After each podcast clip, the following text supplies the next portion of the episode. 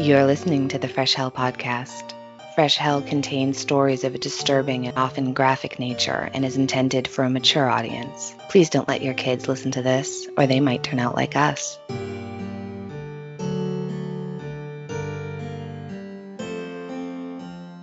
Hi, I'm Annie in the U S. And I'm Johanna in Austria, and you're listening to your favorite international podcast. That's right. Thank you so much for joining us for another episode of Murder, Mystery and the Macabre. If you're new here, we are two online friends from different continents who have never met in real life. And we co-host this podcast that is filled with just random episodes featuring all the terrible and creepy stuff that we find ever so fascinating. It's and true. Somehow you out there listening right now have found our creepy little podcast and decided to join us, and so we want to say thank you. Today is exciting. I can't wait to hear what Johanna will be telling us in this episode. I'm seriously, y- y'all, this is this is good. So today is going to be about a topic that I have been wanting to cover ever since we started this podcast. It's something I grew up with, something everybody over here grew up with back in the day, and something that, I don't know, turned into kind of a meme for people on the internet, especially people from the U S, I think. The brutality and creepiness of European and especially German fairy tales. Yes, German and Austrian, or in general European fairy tales in their original version are often very brutal, but I think same goes for these kind of stories from other continents. The world has always been very brutal and dangerous, and fairy tales were a way to work through these experiences and give a warning to the listeners. First of all, what are fairy tales? Well, um, fairy tales are fictional stories that often involve magical and enchanting elements. They typically feature characters such as princesses, princes, witches, talking animals, monsters, or other mythical creatures. They very often have a moral lesson or a warning or some special themes, and they used to be passed down orally from one generation to another. Many of these stories typically begin with the phrase, once upon a time, or how we say in German, es war einmal vor langer Zeit. And they are set in a fantastical world filled with castles and forests and magical realms. They often involve a protagonist who embarks on a journey or who faces challenges, and they may encounter various obstacles or villains before reaching a resolution. The stories convey universal themes and important messages about morality, bravery, kindness, and the triumph of good over evil. Fairy tales are timeless and have been an important part of many cultures around the world. They can be found in different variations and versions across various countries and regions. Yeah, I kept thinking as well, just once upon a time in a galaxy far, far away. I mean, they, sure. they've, they've, they've come through right to modern era, right? So yeah, this is great. I'm really excited for this. I will, of course, focus on German and Austrian stories because that's the ones I grew up with and these are the ones I'm most familiar with, or let's say the German and Austrian versions of stories. First of all, I would like to explain that there are differences between what we call Märchen, Sagen, and Legenden. So Märchen is easy, that's the fairy tales in English, and I get back to that in a second. Sagen and Legenden, I don't know if you differentiate between these two in, in English. Like a saga and a legend? Is it also? Like a saga is more stories of peasants to warn from things like creatures that, that lure you down into something, and legends involve saints or heroes or yes, royalty. I would say and they so, often, because like mm, the Odyssey yeah. is a saga, right? Yeah, exactly. Right. Well, it's also mythology, the Iliad, right? Yeah, but that's mixed yeah. in too. That's the whole... That's the thing. Mm. It's so hard because the lines always blur, blur. in my I agree. opinion. Yeah. Mm-hmm. Yeah. So, but for this episode, we forget about Sagen and we forget about Legenden and all that stuff. We're here for the fairy tales. Yes. And we distinguish in German, and I'm sure you have the same in English, between Volksmärchen, so folk tales, and Kunstmärchen, literary fairy tales. And a literary fairy tale is a fairy tale where we know the author. I think the most famous examples are the stories of Hans Christian Andersen. Uh, he wrote The Little Mermaid, Thumbelina, The Ugly Duckling, or The Little Match Girl. If you're on Patreon, that's the one I read for Christmas a couple of years ago. He also wrote one of my favorite fairy tales, The Red Shoes. Mm. My sister loves The Red Shoes. But yes, of course, Hans Christian Andersen was not German or Austrian, he was Danish. If you want to read literary fairy tales by a German author, you can read Wilhelm Hauf stories. He wrote, for example, The Little Muck. Or you can read E T A Hoffmann, Ernst Theodor Amadeus Hoffmann. His most famous fairy tale is The Nutcracker and The Mouse King. Oh, I have a Mouse King Christmas ornament from seeing the annual Boston Ballet Nutcracker. He's great. He's got, like, his sword is, if you know, you know his mm-hmm. sword is a cocktail sword with an olive on it. Then we have Jakob and Wilhelm Grimm. And yes, they are known for fairy tales such as Hansel and Gretel, Little Red Riding Hood, or Sleeping Beauty. But they didn't write those tales. Not really. What they did was they collected German folk tales and they wrote them down in books. And they weren't the first one to do this, but in the nineteenth century, during the so-called Romantic or the Romanticism era, those kind of fairy tales gained a lot in popularity, and so the two brothers thought, first of all, they thought it's important to collect those folk tales, and they also kind of saw their chance of some success, I, I think. Sure. And the brothers Grimm regarded folk tales as an authentic expression of their nation's literature and culture, and their objective was to conduct thorough research on these tales and produce a scholarly work, leading them to develop a systematic approach for gathering and documenting folk stories or folk tales, and they did actually lay the foundation for the study of folklore, which I find interesting, really. Mm-hmm. They worked on a collection of folk tales from eighteen twelve to eighteen fifty-seven, and their work underwent numerous revisions and editions, expanding from eighty-six stories in the beginning to over two hundred in the end. Okay, so they started to collect those fairy tales that were told all over Germany. And I think some, me too, have this romanticized idea of the brothers traveling all over Germany and they're finding old storytelling men and women, and they're sitting in front of fireplaces while listening to them tell their stories, and they write it down. And what do I know? Maybe sometimes they did that. But also most of the time they had their own acquaintances tell them the stories that they heard when they were kids. Or they had wet nurses in aristocratic households tell them the tales. So their sources were more middle to high class. And also they not only heard German fairy tales, but also tales from France, England, and so on. And I don't really hold it against them. I think so many folk tales were known in different countries and there exist so many versions of the same story. People used to adapt them and made them work with wherever they lived. Oh, yeah. Also, people have been moving around since the dawn of mankind, and so it makes sense that they would also take their stories with them and these stories would evolve, change over time. But, you know, the themes and morals, they would stay the same. Definitely. I mean, they're, they're sort of the original urban legends, the original yeah, absolutely. warnings, yeah. right? Yeah. Sleeping Beauty, for example, the first known version, so the first written down version was from France. There also exist early versions from England, I think. And the brothers used a version that was a retold and adapted version of Charles Perrault version from his collection of fairy tales, Histoire ou contes du temps passé. That's the book of Charles Perrault. Or Little Red Riding Hood, for example, this story was also known in different versions all over Europe. So now we learned the basics about fairy tales, folk tales, literary fairy tales, but I think we're all here to hear the real deal now. What are some brutal German or in general European fairy tales? I think let's start with one that was used by Disney and let's see how it differs from the original version. I'm not sure, maybe by now all of you out there know this one already and how brutal it was in reality. Maybe it's new for some, so let's start with Rapunzel. Or how Disney called the movie Tangled. Annie, you saw the movie, right? I did, because Paul Paul made me see it. Yeah, it was it was cute. So, in Tangled, Rapunzel is a young woman with insanely long hair and a pet chameleon who has spent her entire life locked in a tower by the wicked Mother Gothel. One day, a charming thief named Flynn Rider stumbles upon Rapunzel's tower while trying to escape from the palace guards. Rapunzel seizes the opportunity and strikes a deal with Flynn to help her escape the tower and experience the outside world in exchange for returning a stolen item.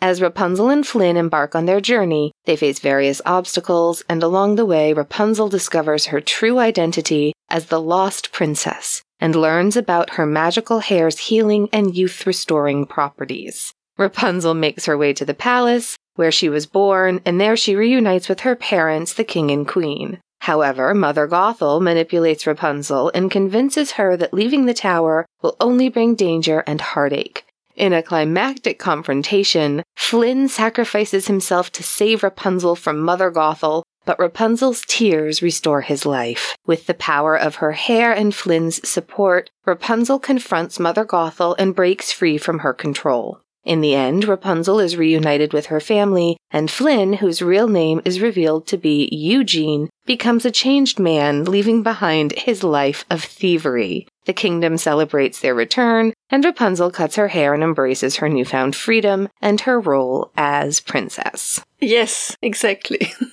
Okay, so now what happened in the original story? It's not the same? Is it different? Slightly different. Is it? In the original story, a pregnant woman develops a craving for the Rapunzel plant, which grows in a neighbor's garden. The neighbor's garden belongs to an enchantress called Gothel. In a Rapunzel plant? Is that actually a thing?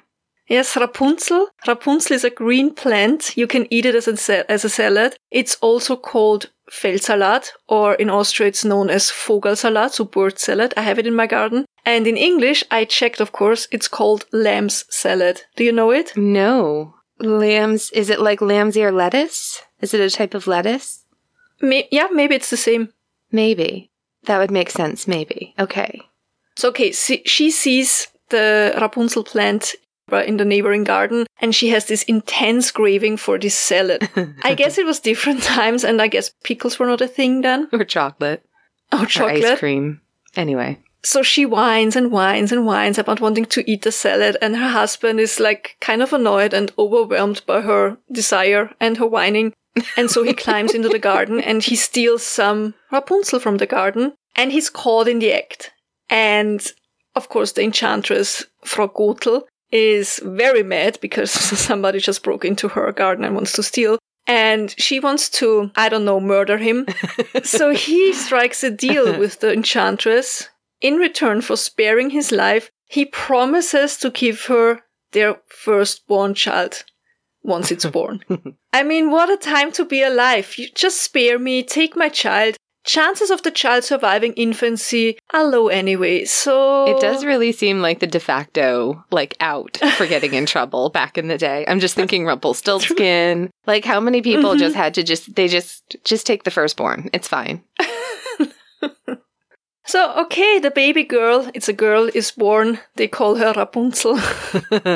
And true to her word, Frau Gothel appears and takes the baby away. Rapunzel grows up and she becomes a beautiful young woman with long, long golden hair. And the enchantress locks Rapunzel in a tall tower without any stairs or doors. The only way in or out is through Rapunzel's long hair, which she lets down from the tower's window. Years later, a prince is hunting in the woods and comes across the tower and hears Rapunzel sing. And he falls in love with her voice and returns to the tower many times to see her. And eventually he figures out the secret to entering the tower. And the secret is you have to climb up Rapunzel's hair. And so he yells the words that Gothel always uses. Rapunzel, Rapunzel, lass dein Haar herunter. And Rapunzel, Rapunzel, let down your hair. Mm-hmm. Yeah. And so the prince climbs up and he and Rapunzel fall in love and the two develop a romantic relationship. Aww. However, there's one problem. Gothel learns about their meetings and cuts off Rapunzel's hair, and she then banishes Rapunzel to a faraway desert where she lives in misery. Hmm. And when the prince visits Rapunzel again, he yells again, let your hair down. And so the hair comes down and he climbs up, and he doesn't know it's a cut hair. And he's met by the enchantress, and she pushes him from the tower, causing him to fall into thorns, and the thorns prick and pierce his eyes, and the prince is now blind. Oh no. And for years the prince wanders around, blind, until one day he finally hears Rapunzel's voice in the desert. And Rapunzel recognizes him, and she cries tears of joy and sorrow directly into his eyes, and this way she restores his eyesight. They are reunited, and the prince takes Rapunzel to his kingdom, where they live happily ever after. Okay. Um, I mean, they still lived happily ever after. It's lucky that she was able to cry directly into his eye holes. When I was a child, the thought of the prince who couldn't see wandering around really made me sad. I remember my fairy tale book even had a picture of that scene of the prince with some rags over his eyes. Oh no, were the rags bloody? I don't know why that detail feels important to me, but like, were they? No, they were not bloody. Okay. Okay. Aye, aye, aye. Ah, no pun intended. So what was the moral of the story? Don't steal or don't... Don't steal. Uh, don't go behind your parents' back. Don't give away your, your child to some enchantress next door. Enchantresses in general. Bad news. Mm. Yikes. All right. What's next? How about some good old German cannibalism? Yes, please. How about Hansel and Gretel? So once upon a time, there was a poor woodcutter and his wife who live in a small cottage with his two children, Hansel and Gretel. The first wife and the mother of the children had passed away. He remarried, and now the family is struggling to find enough food, and the stepmother convinces her husband to take the children to the forest and to abandon them there so that they wouldn't need to waste any food on Hansel and Gretel, because there just isn't enough food to feed all four of them. That's cold. That's ice cold. So cold. Hansel overhears their plan. He's a smart boy, and so he gathers white pebbles from the ground to leave a trail, making sure that he and his sister can find their way back home. The next day, when they are taken into the forest, Hansel secretly drops the pebbles, and when he and Gretel are left alone, they simply follow the pebble trail and successfully return home, much to their stepmother's dismay. Can you imagine? I'm sure they arrive back home like, guess who's back? uh, she was so mad. Jaw-dropping. I know.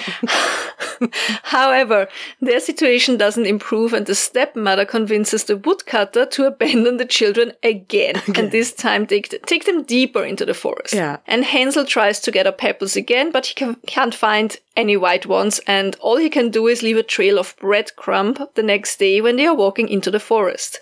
All right, so they're low on food, but this little fool wants to waste it making breadcrumb trails. Yes, so this is from the piece of bread that the father and his wife gave them as kind of a provision for the next day. Like, I mean, we're gonna leave you in the forest to die, but at least you have food for half a day. Yeah, let's prolong this if we can for you. The suffering. But yeah, it's pretty much wasted, because when the father abandons them in the forest, the kids try to follow the breadcrumbs back home, and they realize that the breadcrumbs are gone. They were eaten by birds. Oh man, the dad probably ate them on his way home. Like a little trash panda. So they are lost and hungry and cold, and Hansel and Gretel wander through the forest until they stumble upon a house made of gingerbread, cakes, and sweets. And they can't resist the temptation, and they begin to eat pieces of the house. Unbeknownst to them, the house belongs to a wicked witch who lures children to her dwelling to fatten them up and eat them. And she captures Hansel and imprisons him in a cage, intending to fatten him for her meal. Gretel is a girl, so she has to do the chores around the house. The girls have to do the chores, always. Well, Hansel is just sitting in his cage getting fatter and fatter. It's fine. After a while, the witch starts to check if Hansel is plump enough to be roasted by touching his index finger, and so the kids realize that the witch has really poor eyesight, and Hansel offers her a bone instead to touch. And now the witch is thinking that Hansel's finger, but he's still too skinny. And this goes on for a while, but soon the witch gets really tired and decides, uh, even though Hansel is still skinny, it's time for her famous kids in blankets recipe. So she tells Gretel to start a fire and to check if it is already hot enough. And Gretel is smart because she plays dumb. And she says she doesn't know how to check. And so the witch, who is already pretty annoyed by having these kids around, tells her, like this. And she opens the oven door and sticks her head in, because the witch is clearly as sharp as gingerbread dough. Gretel seizes the moment and pushes the witch into the oven, locks the door, and then she and her brother watch the witch burn to death. Then they frolic through the house, gather all the valuables, and somehow, miraculously, they find their way home, where they learn that their stepmother has passed away. She actually has starved, and now they can live happily ever after. Apparently, they are not mad at their father for trying to get rid of them. Okay, this one's my favorite, because I love gingerbread and sweets, and also the righteous burning of a witch. Again, though, the moral here is eluding me. Don't trust your stepmother. I mean, that's a solid one. We've all learned. Uh, always. Also, don't don't touch the belongings of others, I guess. Don't. But I guess. But they live happily ever after after stealing from the dead witch, right? I mean, it's a gray area because she's a witch. a, but they get right. in trouble first because they are, you know, entering property that they weren't supposed to. That's fair enough. A couple of months ago, I think, I saw a meme that talks about how Hansel and Gretel is about cannibalism and how it is, like, has a real historical background. And the meme is not entirely wrong. Historians believe that this story might have been created after the Great Famine, also known as the Great European Famine or the Great Hunger. And this was a severe uh, severe period of food shortage and famine that affected much of Europe from thirteen fifteen to thirteen seventeen. It was one of the most devastating famines in European history, and I'm honestly not sure if we talked about it briefly in the episode called What a Time to Be Alive. Do you remember? It sounds vaguely familiar, but I swear my brain is now erasing and replacing information at a rate faster than I can keep up. I'm not sure, but in, in case we didn't talk about it, so the famine was caused by a combination of factors, including adverse weather conditions, poor agricultural practices, and a series of crop failures. And in the years leading up to the famine, heavy rains, cold temperatures, and extreme weather events such as storms and floods damaged the crops and led um, to significant harvest failures. Basically, this was a was a perfect storm that was created, I think, also by the eruption of a volcano mm. in, in Indonesia or somewhere in that area, just like in the year without summer. Mm-hmm. And the crop failures resulted in a scarcity of food, leading to skyrocketing prices and widespread hunger. Many people, especially the poor and vulnerable, faced extreme food shortage, malnutrition and starvation. And the famine obviously also had economic and social consequences. The trade declined, agricultural productivity decreased, and communities struggled to cope with the crisis. The impact of the Great Famine varied across different regions of Europe. Some areas, those that were heavily depending on grain production, experienced the most severe effects. And the famine led to a significant loss of life, particularly among the lower classes, and contributed to social unrest, migrations, and increased mortality rates. So it makes absolute sense that people who had survived the Great Famine would then process the trauma with stories they told their children. Mm. This is from an article titled "Discover the Truly Grim History Behind the Fairy Tale of Hansel and Gretel" by Joseph Williams, published on October thirtieth, twenty twenty-one. Quote, "The true story of Hansel and Gretel goes back to a cohort of tales that originated in the Baltic regions during the Great Famine. Volcanic activity in Southeast Asia and New Zealand ushered in a period of prolonged climate change that led to crop failures and massive starvation across the globe. In Europe, the situation was particularly dire since the food supply was already scarce. When the Great Famine struck, the results were devastating. One scholar estimated that the Great Famine impacted four hundred thousand square miles of Europe, thirty million people, and may have killed off up to twenty-five percent of the population in certain areas." Wow. Like one in four. Yeah. One in four died. "In the process, elderly people chose voluntarily to starve to death to allow the young to live. Others committed infanticide or abandoned their children. There is also evidence of cannibalism." William Rosen, in his book The Third Horseman, cites uh, an Estonian chronicle which states that in thirteen fifteen, quote, "mothers were fed their children," end quote. An Irish chronicler also wrote that the famine was so bad, people, quote, "were so destroyed by hunger that they extracted bodies of the dead from cemeteries and dug out the flesh from the skulls and ate it. And women ate their children out of hunger," end quote. I'm actually working on an episode about the Donner Party and other instances of cannibalism caused by hunger. Yeah. Because we talked about cannibalism several times already, but never really in depth about cannibalism that was done in order to survive, right? Yeah, and it's funny because the Donner Party is one of those cases where it's sort of like the Lindbergh baby for me. Like, I have the rough sketch in my head of what happened and where it happened and how and why, but mm. I don't really know a lot of the intimate details of that particular case. I have like four books about it waiting to be read. But this immediately reminded me of two things. first the colony of Jamestown and mm-hmm. just other like colonial American colonies. And they're finding evidence of cannibalism in those early European settlements here for the same reasons, you know, just starvation. And the other thing it reminded me of was after that terrible meltdown of the Fukushima nuclear power plant in Japan after the two thousand eleven earthquake and tsunami. And I remember watching T V and they were showing footage about how all of the elderly residents were volunteering to do the cleanup, to go in and, and learn how to do what needed to be done because the effects of radiation wouldn't be a problem for about a decade or more. So all the mm. elderly volunteered to sacrifice sort of the end of their lives to preserve the next generation. And I just, I remember being so moved by that. Uh, also, fun fact, not so fun for the people back then, but almost directly after the Great Famine was over, um, it was the first time that the plague yeah, I was just gonna say. hit Europe. Yeah. Mm. Oh, man.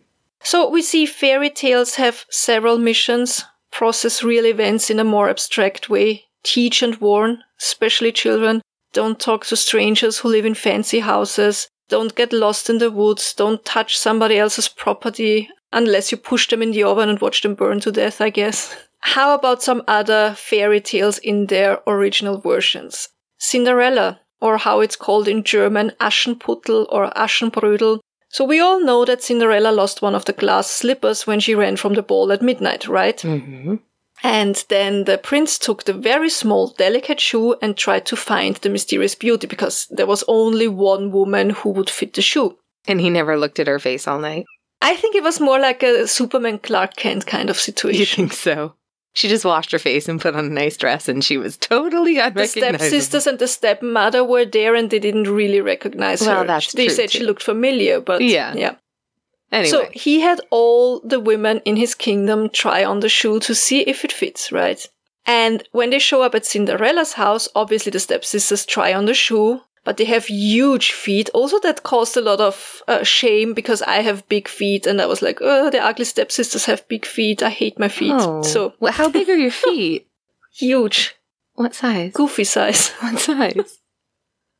I'm like a thirty-nine. I don't know in U S. I have size. I, I have size forty-two. That's not that big. It's huge. No. Do you know how hard it was when I was growing up? I do. I forced myself into size forty-one shoes. Half of my adult oh, life. Oh, I do. Yeah, I have friends that have the same size feet as you. Several, and it's. But you can find good stuff in clearance sometimes because it's not as often a. Common aside. It's better now that we have online shopping, but back then it was really... Yeah, yeah. I get it. So the stepsisters try on the shoe, they have these huge, horrendous feet. You don't have horrendous feet. Wait till we're on Wiki Feet. You're going to be featured and so prominently. The sh- and the shoe doesn't fit, obviously, because it's so delicate. Only a princess could have such delicate feet. So the stepmother takes a knife and cuts off the toes of the first sister, and then later the heel of the other. And the shoe fits, but there are the pigeons around, the pigeons who help Cinderella all the time. And they warn the prince by saying, Kukuruku, Kukuruku, Blut ist im Schuh. Uh, also, of course, in the end, the prince finds Cinderella and they marry and everyone lived happily ever after, except for the stepmother and her two daughters because the, the pigeons peek out their eyes at the wedding ceremony. The pigeons who helped her get dressed? Mm-hmm. They are also bloodthirsty. Did the bird say there's blood in that shoe?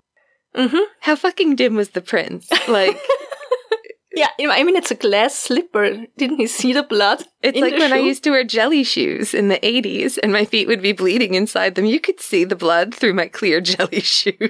To be fair, I don't think in the original it was actually a glass slipper. I think that's just a Disney thing. I a- think it was just a very, very delicate, it tiny was a shoe. Jelly shoe. Oh, that's why he wasn't surprised to see blood in it. Wow. Wow. Or maybe he was used to women like me who forced themselves into too small shoes and my, my feet were bleeding all the time. Same, so. All the time. Mine were just wide. Stumpy, I have tiny little toes, but they're like flippers. I'm a very good swimmer. All right. Uh, what's next? Snow White. I think that's the Disney movie that is closest to the original mm. because they kept the part about the evil stepmother asking the hunter to bring Snow White's heart, right? Yes. In the original, she also asks for the liver And she ate both of these things, and of course she was not knowing that the hunter had brought her the organs of a wild boar. And what else is different? The prince doesn't kiss her to wake Snow White up. He actually drops her glass coffin, and on impact, the piece of poisoned apple in her throat comes loose and she wakes up. Okay, so that does feel like a more realistic scenario to me, though, than the kiss. Which is very romantic, but like, I don't know. I dated a really nice guy once who loved to pick me up and like carry me around, but he was very clumsy and he dropped me like a, a lot. So that, that I buy. Also, on Snow White's wedding day, the evil stepmother is forced to dance in front of everybody in red hot metal shoes. And that's actually the version I heard as a kid, so I remember that vividly. Well, then she knows what it feels like to be us, trying to dance around in shoes that can't don't fit true. Our fucking feet. It's vicious. Uh, uh-huh. The punishments were always very vicious. I yeah. remember one fairy tale where they put the evil stepmother in a barrel with nails sticking out on the inside and they rolled her down the street. Oh, man. Sleeping Beauty. That one's really bad. I think I know a lot of people already know about it from the internet, so... I don't know anything about it. All right, so... Remember how Sleeping Beauty is awakened with a kiss? Yes, I've seen Maleficent several times. That's how I know this. In story. The original, the prince actually rapes the sleeping princess, and then he leaves and marries another woman. What the fuck? Mm-hmm. Sleeping Beauty gives birth to twins, and she only wakes up when one of the babies sucks on her finger and removes the poisoned needle that was still stuck in her finger. Oh my god, this is so bad. Wait, it gets worse.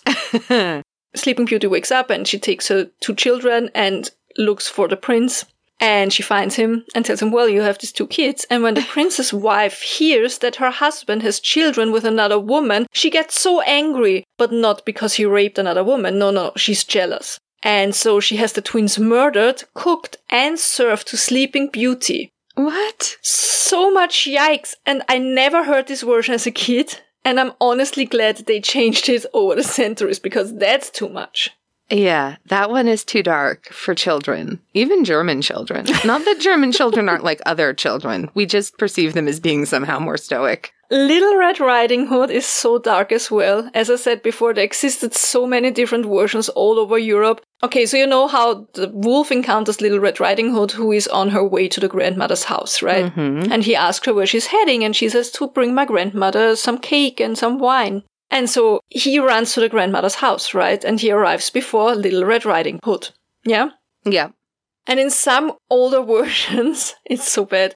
The wolf kills the grandmother, then roasts her. He roasts her? Here it's just, Im- it's like implied that grandma was killed, maybe, and then he put on her clothes, but like... Okay, so he roasts the grandmother, uh, he puts on her clothes and, and lies in bed, and then when Little Red Riding Hood arrives, he serves her the grandmother roast, and he's acting as if he's her grandmother, right? And then oh. he tells her to get undressed and climb into bed with him. No... In most versions, the girl can escape, sometimes through her own wit and strength, sometimes with the help of others.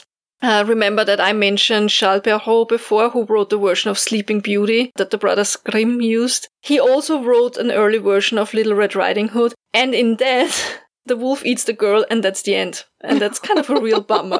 Like, everybody's I'm, dead, just the wolf is really full. Just that wolf is so full. I think I'd rather be eaten by a wolf than eat my grandma. That's so much darker. Yeah. Yeah, no. As a kid, there's nothing. I, I used to have this little doll that would, like, you could flip it upside down and, you know, when you put the skirt down, it was grandma. And then if you pushed the skirt the other way, then underneath was the wolf. I never heard the story, the version where she has to eat the grandmother. So how the harsh. Story goes here, I don't know if they still tell it like this, but that's the story that it was at least up until the nineties. So the wolf... comes to the grandmother's house, he swallows her whole and puts on her clothes and lies in bed. And then Little Red Riding Hood comes, and then comes the whole, you know, oh my, what what big eyes you have, and what huge mouth, and what right. sharp teeth, and these kind of things, right? And yeah. so the wolf also swallows Little Red Riding Hood whole. So he's completely full. He has this huge belly now. He's had too much people. He falls asleep, and he starts snoring. And a hunter passes by the house and he hears the wolf snoring. And he's a hunter and he knows that's a wolf snoring there. So he walks into the house and he sees the wolf sleeping there with a huge belly, and he cuts the belly open and out jumps Little Red Riding Hood and the grandmother. They're alive because he just swallowed them. And so they take huge, huge, huge stones, put it in the belly, sew the belly back up, and then they hide. And then the wolf wakes up and he now has some kind of acid reflux because his belly is full of stones that he doesn't know. And he also doesn't realize that he has a huge scar now on his belly. And he just stumbles outside because he wants to get some water from the well. And he bends forward to drink from the well, and the, st- the stones are so heavy that it pulls him down, and he falls into the well and he drowns. Wow. Are you still here? That's the version I, everybody knew here as a kid. Wow. What else? The Frog Prince. You might all know the princess had to kiss. It's always a kiss. True love's kiss. Yes, I love frogs. And uh, she kisses the frog and turns him back into a prince, right? Because he had been cursed. Well, here is the ori- the original version, and I actually heard this version as a kid. Yeah. So the curse was broken by smashing the frog into a wall. The princess no. didn't know that, but she was so disgusted by this slimy frog asking for a kiss that she took the animal and threw it against the wall with all the strength she had, and boom. Instant prince. Oh no. And I hated that part as a kid because I don't want anyone smashing living creatures into the wall. Oh, no, that's not a good idea. You're going to have little girls like violently heaving tiny creatures into walls trying to find a prince. That's, um, yikes. No, our version, I'm just over here telling kids that this isn't a great story because you really shouldn't handle frogs that much because they absorb everything through their skin. Yeah, your version is much, much worse. It's that's terrible. Mm-hmm. These are just the more known fairy tales, the better known fairy tales of the Brothers Grimm. I said before they collected more than two hundred fairy tales, and that's just a tiny part of the rich European folk tale treasure. And then add on to that all these literary fairy tales and myths and sagas and legends and so on. I think... Time for one more fairy tale. Yeah, I think we could... listen to one of the lesser-known fairy tales of Jakob and Wilhelm Grimm. Annie, would you read it with your lovely, lovely voice? I would be happy to. Just as a source, you can find all of Grimm's fairy tales on grimm stories dot com.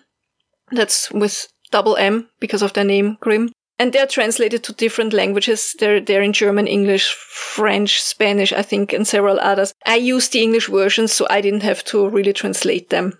Yeah. So I'm going to read the English version, and I've just tweaked it a tiny bit here and there because just to make it make more sense, I think. All right. This is called The Robber Bridegroom. Quote, "Once upon a time, there was a miller who had a beautiful daughter. And when she was grown up, he became anxious that she should be well married and taken care of.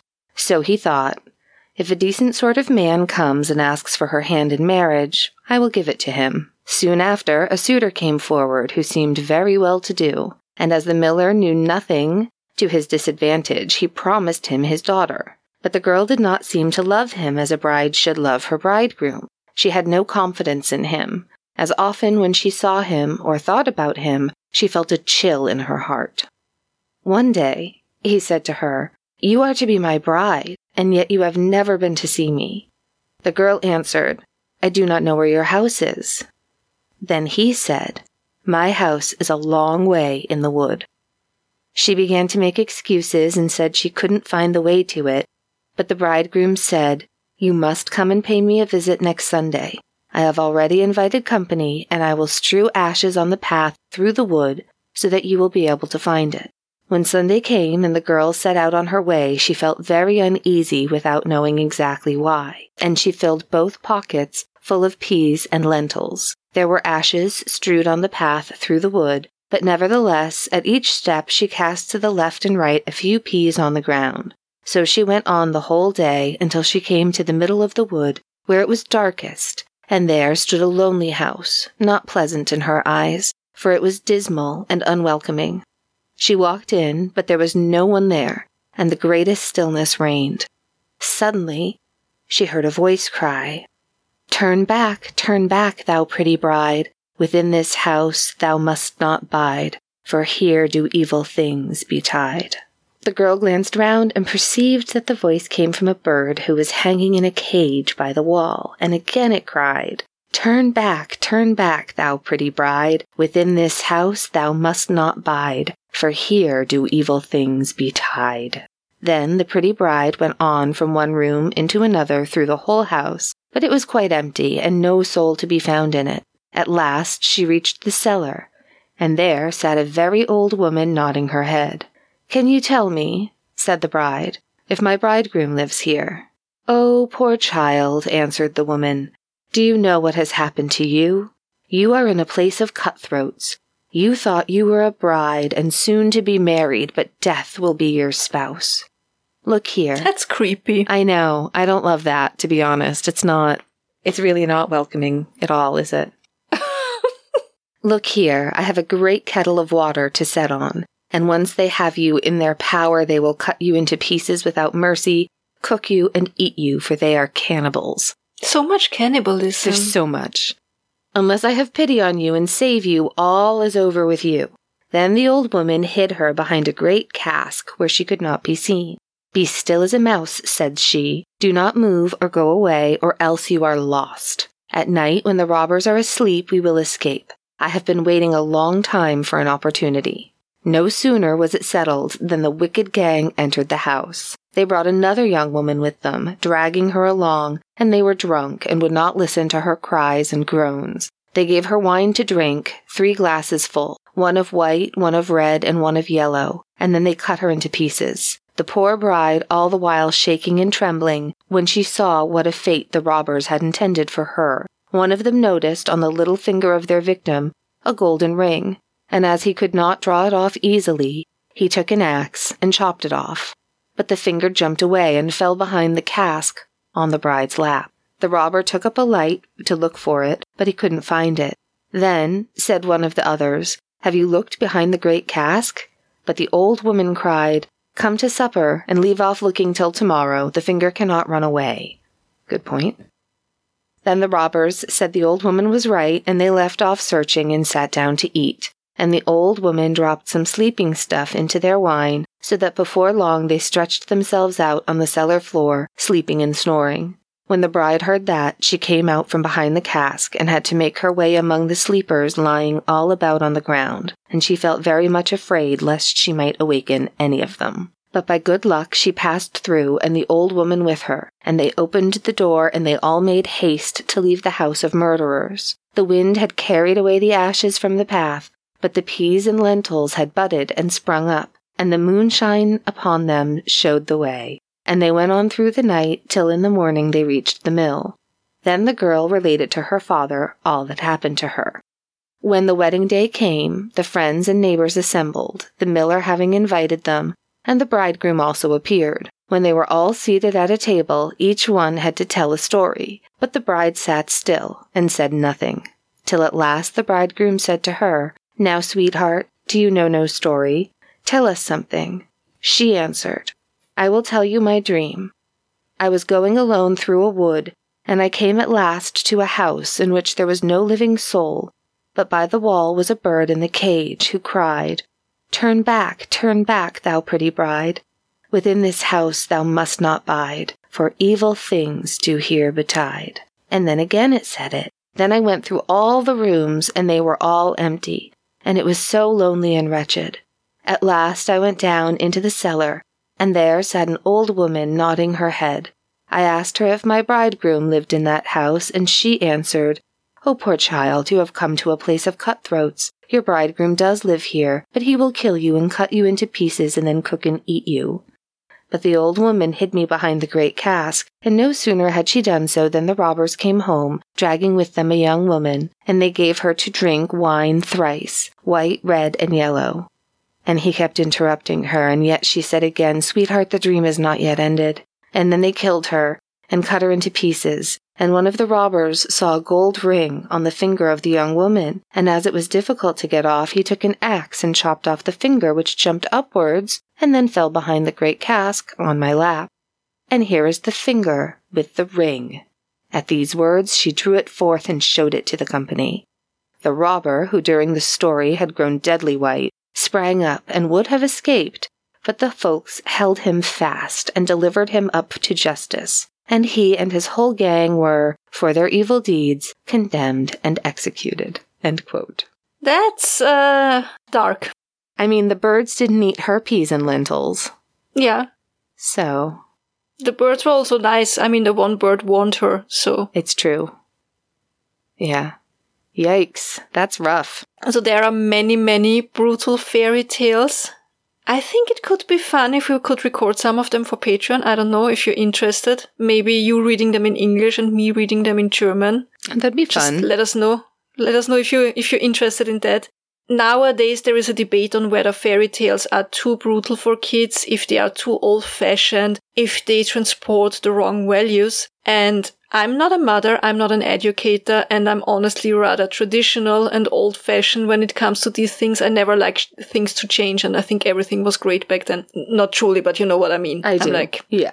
I have to say that not all fairy tales are suitable for children. And like it's the case with, for example, the, the horrible versions of Little Red Riding Hood or Sleeping Beauty, I'm honestly glad that those things were changed over time. Oh, yeah. I do think fairy tales are great and they can teach valuable lessons, especially when it's like um, good fighting evil, standing up. You know, children feel so tiny and helpless, and in the stories it's always like helpless people, but they stand up against a huge threat. And they succeed, and it's also about being kind and, and so on. Good things happen to kind people, these kind of things, right? Mm-hmm.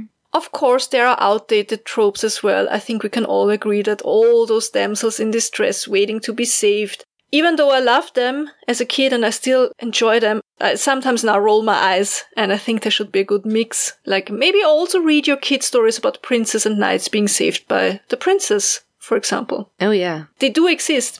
When it comes to the question, are even the tamer versions too brutal for children? I think that depends on your child, on their age. Parents need to be the judge of that, I think. Mm. I will leave you with the thoughts of the Austrian psychologist Bruno Bettelheim. Well, he was Austrian born. He was born in nineteen oh nine, uh, and he later lived in the U S and became a U S citizen. Bettelheim, who was the son of a secular Jewish family, had been arrested in nineteen thirty-eight, and he had spent a total of ten months in the concentration camps Dachau and Buchenwald. He was released in nineteen thirty-nine as part of an amnesty on Hitler's birthday or for Hitler's birthday. And once released, Bruno Bettelheim left for New York City, and he later taught at several schools in the U S, including Stanford University and the University of Chicago. Anyway, what does he have to do with fairy tales? Well, he wrote a book called Kinder brauchen Märchen, or the English title is The Use of Enchantment, The Meaning and Importance of Fairy Tales. So in it, Bettelheim states that fairy tales serve as a means for children to understand and navigate their inner world, their fears, their emotions, and these stories provide a symbolic representation of the child's unconscious desires, conflicts, and anxieties. By engaging with the character and events in fairy tales, children can project their own feelings and experiences onto the story, helping them make sense of their own lives. And Bettelheim emphasized that fairy tales often contain symbolic elements and archetypal characters that resonate within universal human experiences. That's what I said before, fairy yep. tales are universal. Definitely. The struggles, the challenges, the triumphs depicted in the stories can provide children with kind of a framework for understanding and dealing with their own struggles and emotions. For example, a tale about a courageous hero facing and overcoming adversity might inspire a child to confront their own fears and challenges. Furthermore, Bettelheim believed that fairy tales offer some moral guidance and help children develop a sense of right and wrong. Through the characters' actions and consequences in the stories, children learn about values such as kindness, honesty, uh, justice, and these moral lessons, he argued, are internalized by children and shape their developing sense of ethics. Bettelheim also emphasized on the therapeutic aspects of fairy tales, and he suggested that they offer a form of catharsis and emotional release, that children also have to be scared sometimes. That's how he argued that that was the catharsis. Like grown-ups who watch horror movies, for example. Sure. Yeah, but like on their level. Exactly, on yeah. their level, yeah. And by engaging with the stories, children can experience a sense of identification with the character, and they can also find solace in the resolution of the narrative. And this process can help children work through their own emotional challenges and conflicts. Definitely, yeah. I absolutely agree with that. And I think, you know, the other thing with kids, kids are so individual in what scares them. And so you might have a rough idea of an age range for scary things, but there's a pretty wide range out there, and it varies so much from kid to kid. Like, absolutely. My yeah. nephew watching Jurassic Park when he was nine, and I saw it at fifteen, and it terrified me, but like in a fun way. But I was like, he's too little, and he loved it at nine. He was totally fine with it. Ugh. Those were terrible. Thank you. Those were really sincerely terrible. Did you know the original versions no. that I told you? No. Really? Mm-mm. No. I think, I think I'd heard in passing you mentioning things before, but we've never really yeah. gotten into the nitty-gritty of it. No.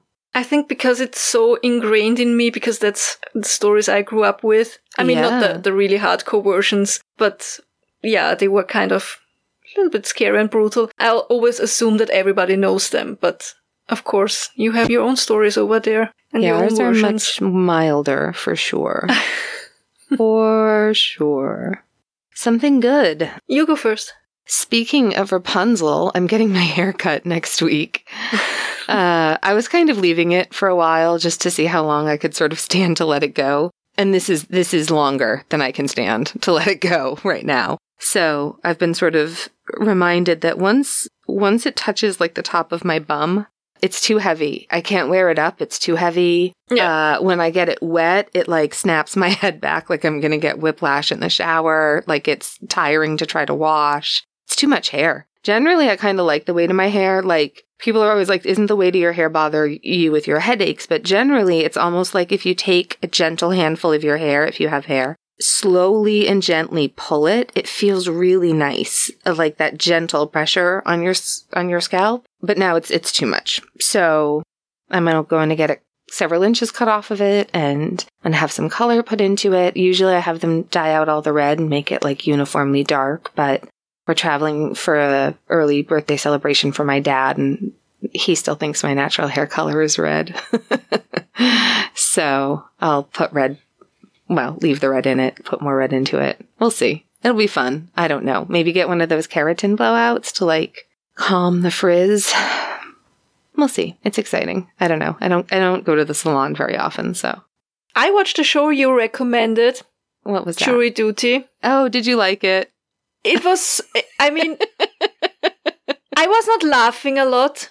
A little bit, but it was not super funny, but I think it was so wholesome. It and th- that's very, what I liked about it. It was yes. so wholesome. Yes. Yeah. It was very, very wholesome. I really liked the guy. I'm not going to spoil anything for anyone, but no. Go watch Jury Duty. It's really uh, unique. It's, it leaves you feeling good. Yeah, totally. And the one guy who always had me laughing was the one, like the weird roommate who had like yeah, yeah. the chair legs and the... The chair pants. the chair I was pants. laughing so much about when, when the one guy tried to get out of Jury Duty what he said, and everybody was completely shocked, obviously.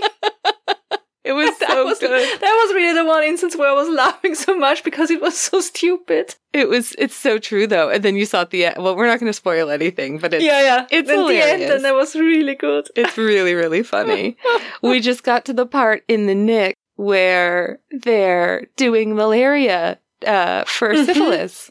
So I remember so finding good, out right? about that in the John List one. I was telling Paul all about it. It's really good. Does he like it now? He does. He likes the music. Okay. That's funny. I thought that he would have maybe a problem with it because that was the one thing that threw me off in the first episode, but only just for like in the beginning. Yeah. But then I got into it and I was like, yeah, that that's fine. That works. Yeah, he's okay with it. He's he's into it now. I think he, he put off watching it for a really long time. He just wasn't interested. And I think he thought it yeah. was just going to be like a boring... I make a lot of this period stuff that I like, he just isn't that interested in. So like I watched The Crown by myself and mm. stuff like that, which I'm like, you would like this if you watched it. But all right. So if you enjoyed this amazing, amazing episode by Johanna, as always, please take just a quick moment and leave a rating and a review. And if you're listening to us on YouTube, please like and subscribe. Is that the right lingo? I think maybe. Yes. If you have any questions about where to find us, how to get in touch with us, you can check out our website, which is fresh hell podcast dot com. You can email us at fresh hell podcast at gmail dot com. And you can go check out our Patreon. patreon dot com, search Fresh Hell Podcast. You'll also find a link on our website. Come say hi on social media. We're on Instagram. We're on TikTok now, so it makes it easy to share us with a friend of yours. Find yeah. something weird that will speak to them. And anyway, we've got two Facebooks. We have a Facebook page, and that one you can just like and follow, and that's just, you know, basically weekly or so. You know, that not too much going on there, but it'll remind you when there's a new episode out. And then we also have our Facebook group, which is just the nicest, nicest group of people on the internet, sincerely. Mm-hmm. So you can come say hi over there. What do we share in the Facebook group? We share uh, stories, obviously, true crime stories, our pets. I share jewelry, antique jewelry all the time because I love it. I share memes. Yep. Lots of memes, lots of old-fashioned, lots of homes, lots of Zillow Gone Wild. House porn. House porn, carpets. Carriages. Yeah. yeah, any kind of, it's just... Just as random as this podcast. Yeah. Just, yeah. Yeah, that's it. Very eclectic. Super group. Eclectic. So come say hi. Please tell your pets we said hi. Hug them, cuddle them, put them under the blanket. Jem is still sleeping under the blanket. It's still cold in our house. And also May is really rainy here, which is nice because I don't have to water the plants, but also I can do no yard work. It's a whole thing. Be kind to your pets, mm-hmm. be kind to others, and be kind to yourself. That's the hardest part of it all. It is. Yep. And if you're going through hell, just follow the white pebbles and keep going. Tschüss. Bye.